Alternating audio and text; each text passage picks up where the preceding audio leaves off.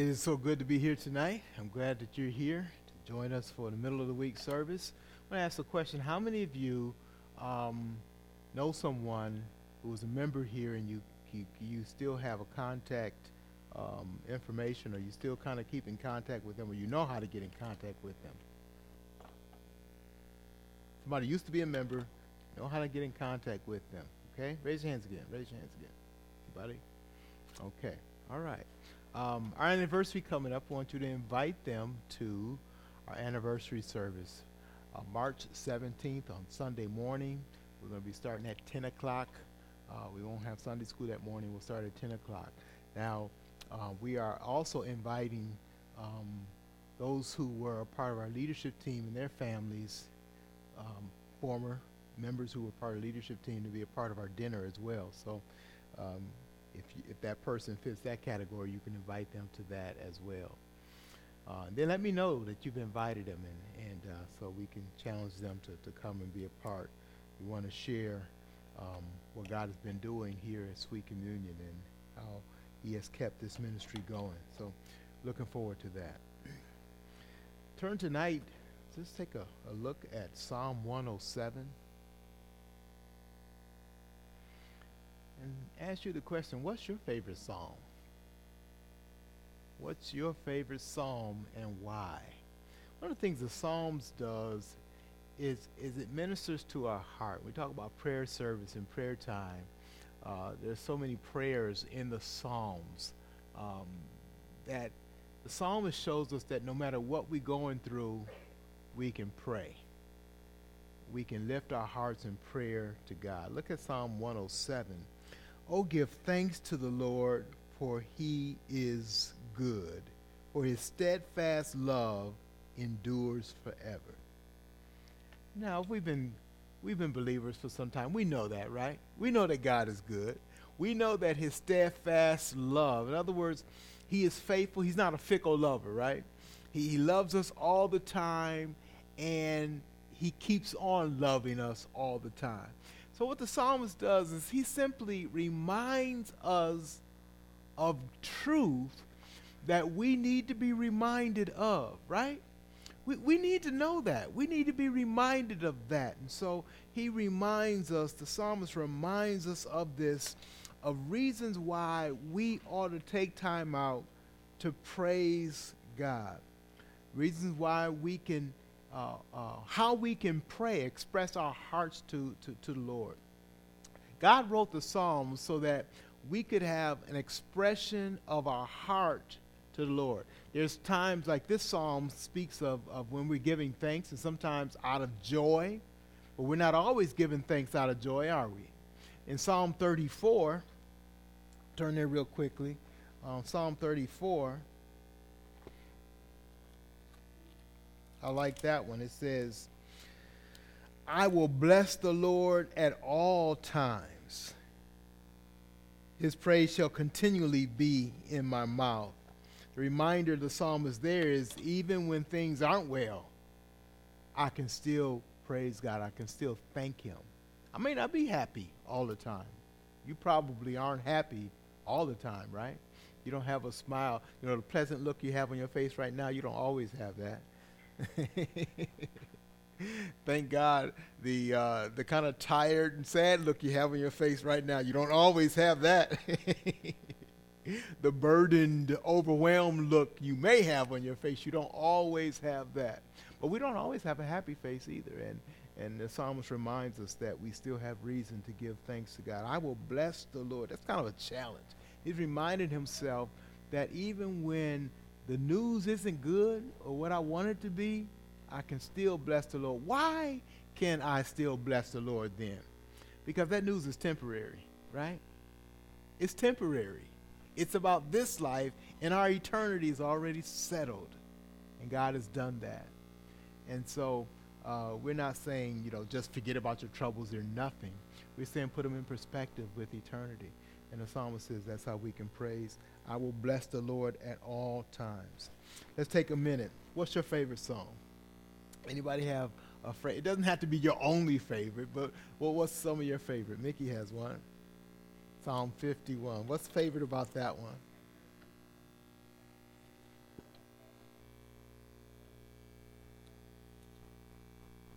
love that psalm too. And this shows that we can pray to God even when we have sinned, if we're praying for repentance. Have mercy on me, forgive me, cleanse me. Dale, you have one favorite. Mm-hmm.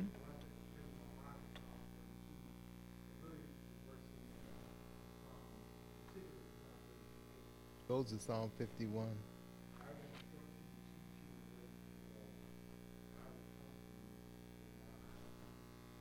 I'll show you. I'll lead you with my eye. All right. Nick? Okay. Good. Yes. Teach me your way, O Lord, that I may walk in your truth. Unite my heart to fear your name. Chantel, you had a favorite. Mine is a little bit favorite. It's Psalm 131. Lift up my eyes to the hills, from where does my help come? My help comes from the Lord who made heaven and earth. We sing a song, My Help, and certainly it's good to remember songs that way that remind us of God's truth. Dwayne.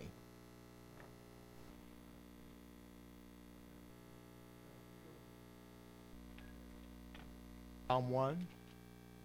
All right.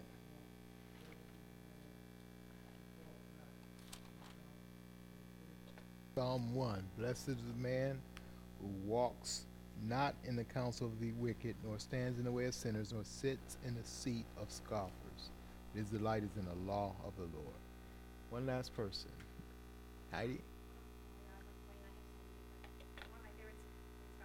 Verse 25. Whom have I in heaven but you, and there is nothing on earth that I desire besides you. My flesh and my heart may fail, but God is the strength of my heart and my portion forever.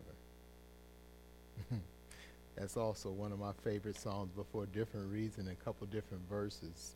It's a long section. But he says, verse 2, but as for me, my feet had almost stumbled. My steps had nearly slipped, for I was envious of the arrogant when I saw the prosperity of the wicked. So he goes on to say that what discouraged him is he saw people who did not love the Lord doing well. And he said, I didn't understand it. He goes on in verse 17, until I went into the sanctuary of God, then I discerned their end. And so God's word helped him sort out the confusion of this world.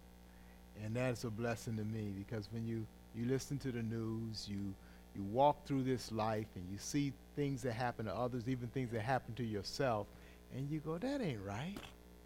That ain't right. But then you read God's word and you understand it's not right, but it ain't the end. And God's going to do some things, and he's going to take care of things. So I am in his hands. I'm glad to know that.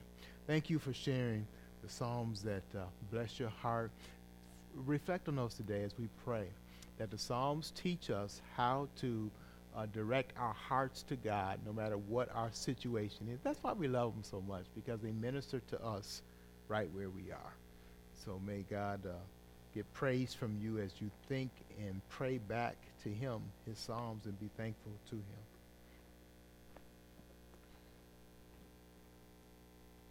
Good evening, saints.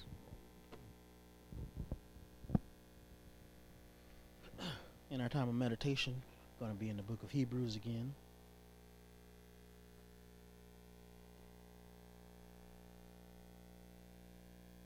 One of the things sometimes as we read through the word, if it takes us a while to get through a book, sometimes we can, as they say, you can lose the forest by looking at the trees, right? So we want to make sure that we get the entire forest or what the whole book is talking about. Let's just do a review. Sometimes it's necessary to review. In Hebrews, it talks about how God speaks in various ways through all the scriptures, but today he's speaking through his son. And after speaking through his son, he talks about the fact that we need to pay special attention to the word that comes from the son, since the message that came from angels was enforced with judgment. how could we ignore the message that came from the sons? If the angels are just servants, right? And the son in chapter 1 is more important than the angels. And then it talks about how when you look at Moses, you consider the calling of Jesus, and we look at Moses, we see Moses was faithful in everything, but Jesus was more faithful. So we should pay attention to Jesus' words even more than we pay attention to Moses' words, right?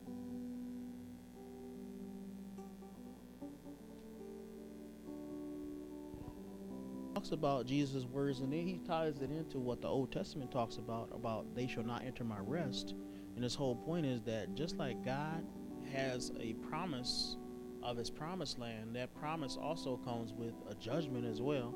And those who don't follow God's word won't enter his rest. The same with Jesus.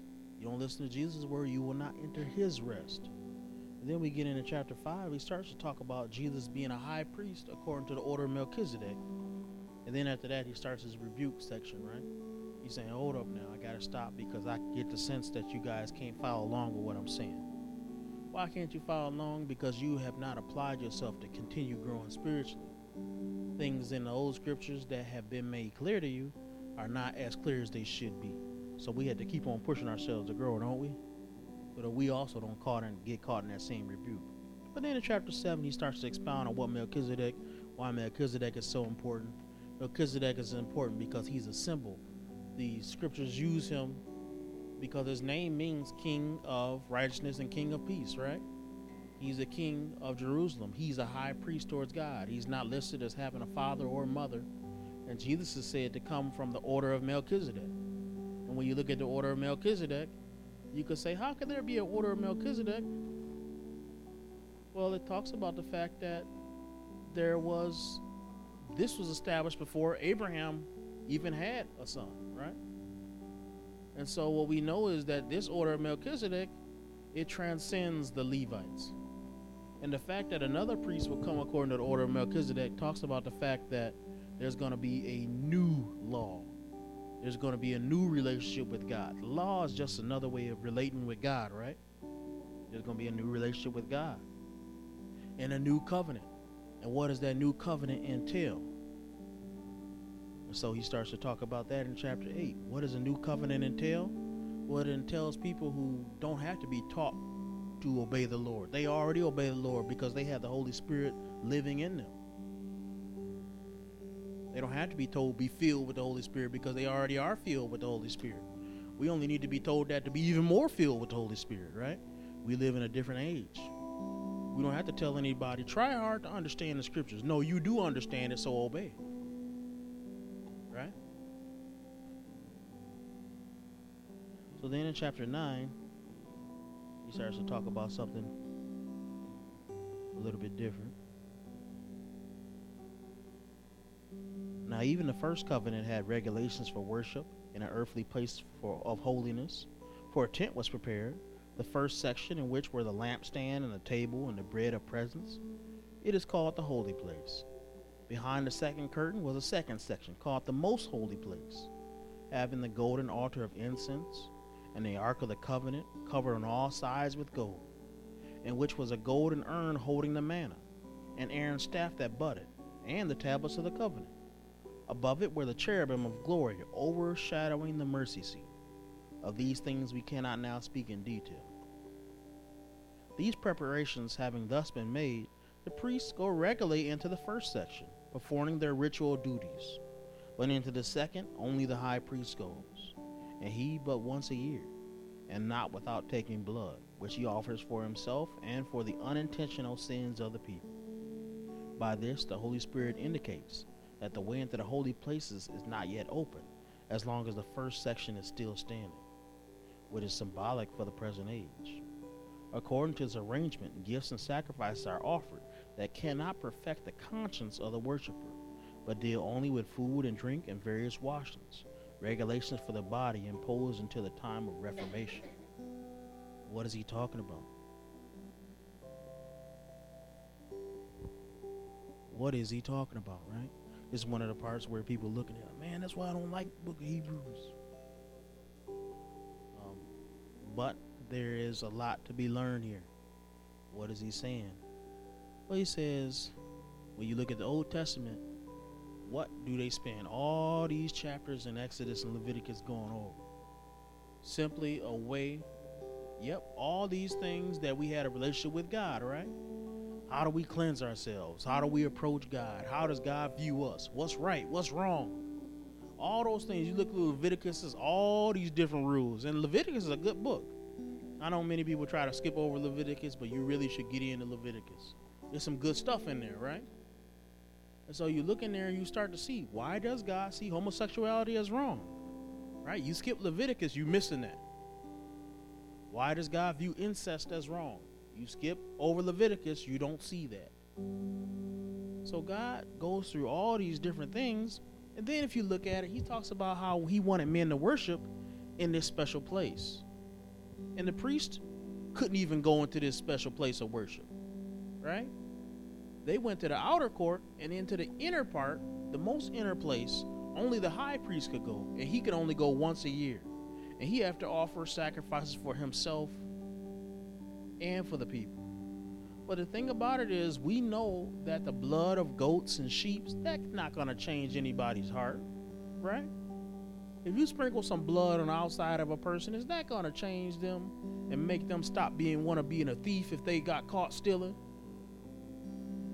No, there has to be more. He talks about the conscience. He says, but deal only with food and drink and various washings, regulations for the body imposed until the time of Reformation. What it's talking about is this, that people didn't have access to God the way we take for granted now. It's true, anybody could pray, and prayer was allowed. But not anybody could just go into the Holy of Holies. If you went in there, you were considered to be in the presence of God. And once you were in the presence of God, you were held to the standard of what would it take to be in heaven with God. You know what that means? That means nobody could come in there but the high priest. And when the high priest came, he couldn't come guilty.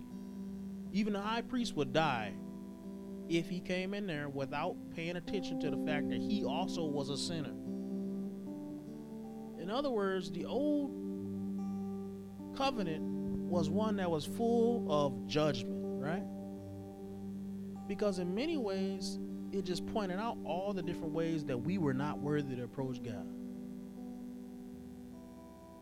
And that's one thing we need to think about when we look at the Old Testament. Don't get me wrong.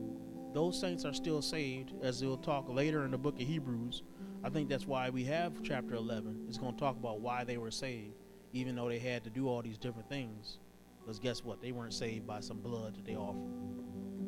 They were saved by faith, just like we were. But he simply talks about what we were doing, why we were doing those things. We were doing that to bring us to this point. That moment when finally that new high priest will be revealed, that will open the way towards God, that will show us not only a cleansing on the outside, but a change of the heart itself to not want to do evil.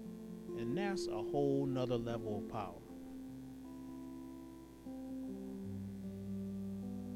So with that, you got any questions or comments? Okay. So we'll continue on with that next week. Thank you.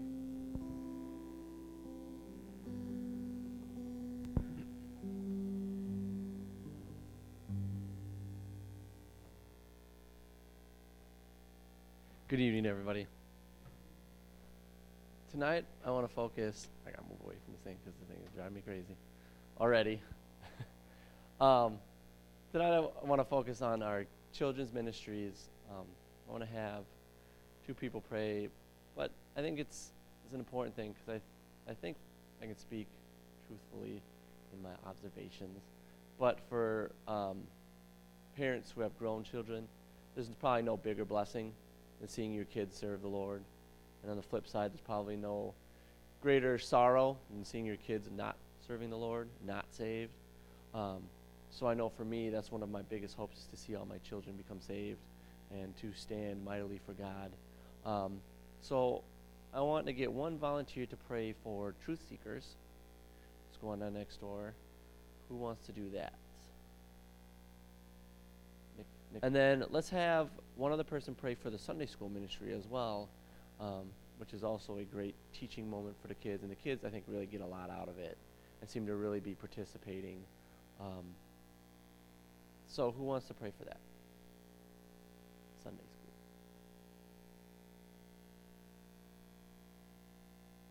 Obviously not picking you, FYI. And then I'll finish up. So we'll have Nick, then Heidi, and then I'll finish.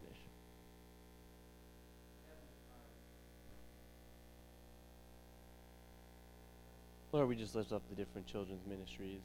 We just lift up each teacher there, and we lift up each parent.